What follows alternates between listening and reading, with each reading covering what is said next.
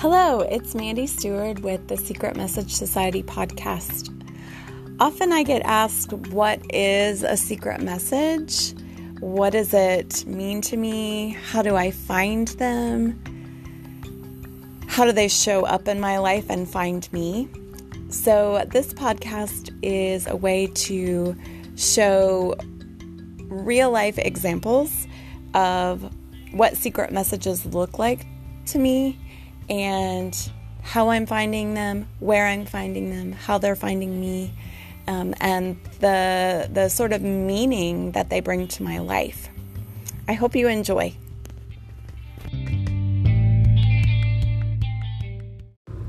This is Mandy Stewart. You're listening to season three, episode 28 of the Secret Message Society podcast.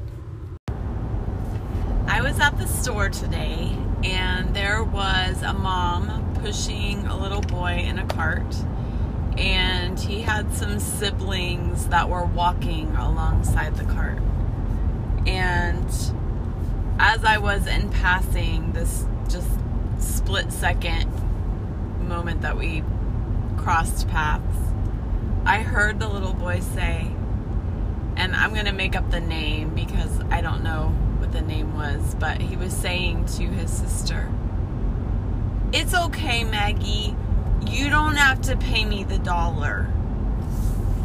And it instantly made me flash back to when my kids were smaller and the times where there would be, you know, this big energy buildup um, where they would get into an argument and it would be very dramatic and flare up really big and um, many times it was in a public place like a store and it would be so overwhelming how quickly you know it would turn into like a big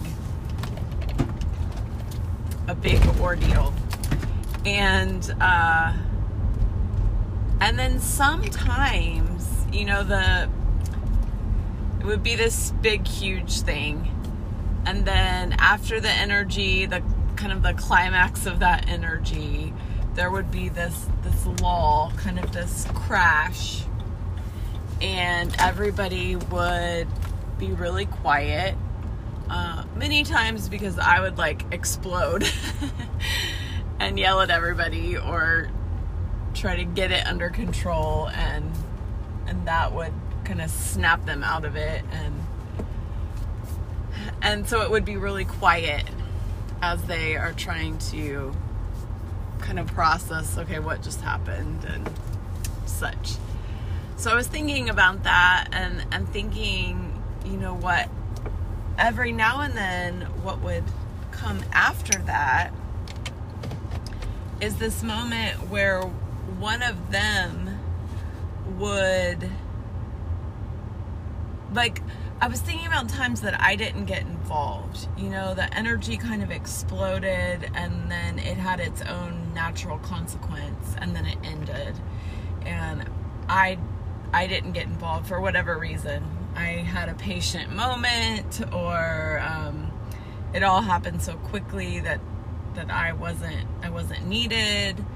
Um, whatever the case may be. And and so I was thinking about that uh, and thinking about these times when after the energy had exploded and then gone calm that it was like everybody kind of went to their own corners if you think like boxing or fighting ring um, you fight you go really really hard and then you take a break and you rest and you go to your corner and you recoup and um, it felt like that kind of energy that I passed by in the store when the, the kids said that.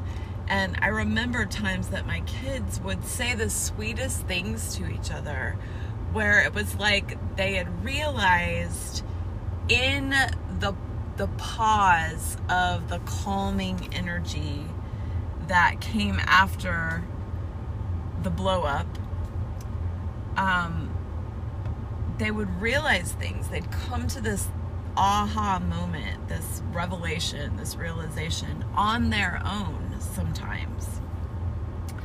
And they would then say something to try to make things right, to patch things up, to um, heal the relationship or touch up the the hurt feelings. Um, you know, I think of like times that they would like fight over a toy and it was it's mine. No it's mine. Uh, and then the explosion and then later. You know you you can play with this toy for a little bit if you want to. That sort of um, that moment of grace that moment moment of forgiveness that moment of revelation where it's like hey i i realized you know m- maybe i wasn't right there or maybe next time I would do it differently, or um, maybe it could have been handled a different way, or I learned something there and and I want to mend that, and it was very tender. So walking past that, I I felt like it was that kind of energy in the store, and I hadn't thought about that in a long time um, but I could imagine, you know, that they had fought about something and he, you know, had demanded his dollar back or had demanded they'd bet on something. I bet you a dollar and he had demanded his dollar. Who knows? But the, the, the way he said it was just this very heartfelt um, reaching out towards another person in, in kindness and softness and maybe even some vulnerability to the point that I almost said to the little boy, Oh, that's really kind of you. Even though I had no context for why he was saying it or what was going on there. But um, I think ultimately what really touched me about it, and I'm kind of tearing up as I get to this point, uh, is that that voice can be a voice that we use with ourselves. Um, I think of it as the self compassion voice, but I've also come to lovingly call it the Mr. Rogers voice when I use that that voice with myself that that tender like moment after something felt like it went really really wrong and it's it's after the dust has settled you know your your heart rate has come back down. Um, the anger has subsided and or the frustration whatever those unwanted feelings that you felt that that intensified and got really, really huge um, before some sort of explosion or release. And then just that, it's like, um, what are the, like making up, right? Kiss and make up. Like that good feeling of getting back together. Um, mending something that that broke between two people and you can do that with yourself and i've had um had i think it was last week was kind of a rough week leading into the the start of this week and and i returned you know to self-compassion and was feeling really overjoyed to make that mend between myself and myself and return to that Mr. Rogers sort of voice that says, you know what, Mandy? It's okay. You don't have to pay me. Like, you really are doing the best you can. It's okay. Like, this one this one's on me this one's free this one's like you're you're just learning you're just figuring things out. And that felt like a huge secret message that came from the mouth of a little boy that I passed for a split second in a store.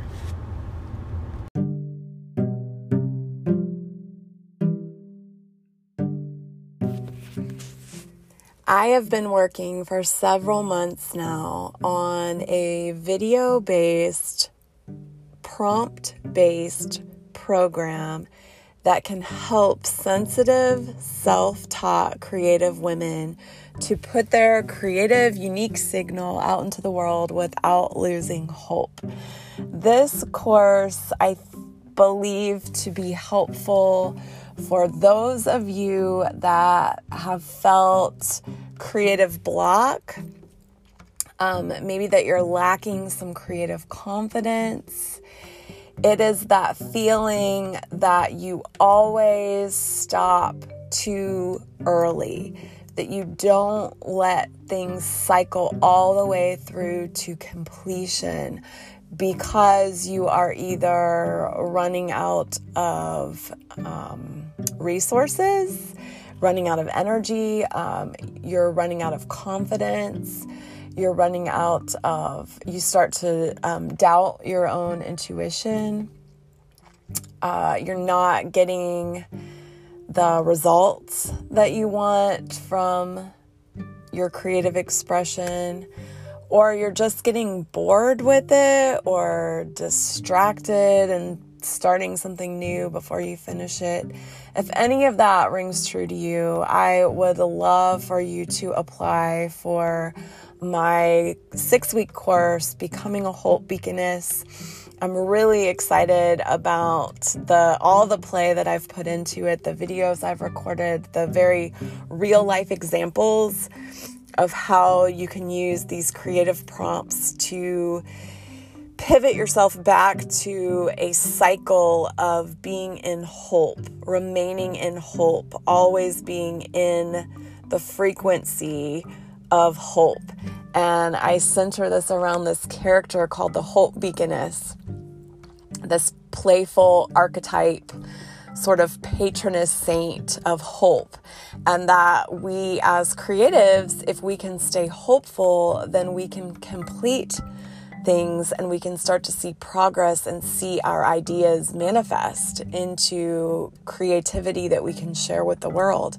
And that really it's this practical magic of staying hopeful that allows us to bring our mm. creative ideas through to completion, that it really centers and hinges on hope.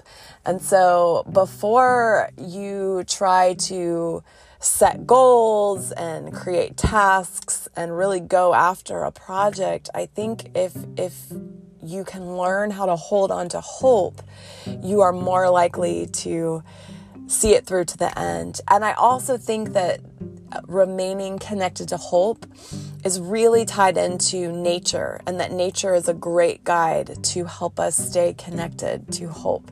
So, I would love for you if this uh, makes your heart beat faster, if it makes you excited, then I would love for you to apply. And you can do so at the link bit.ly forward slash becoming a hope beaconess, B I T dot L Y forward slash becoming a hope beaconess.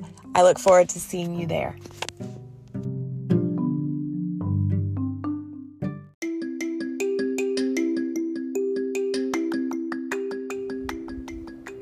If you are new to finding secret messages in your own life, feel free to borrow mine this week. Be on the lookout for where the theme shows up for you. Happy hunting! May secret messages always find you.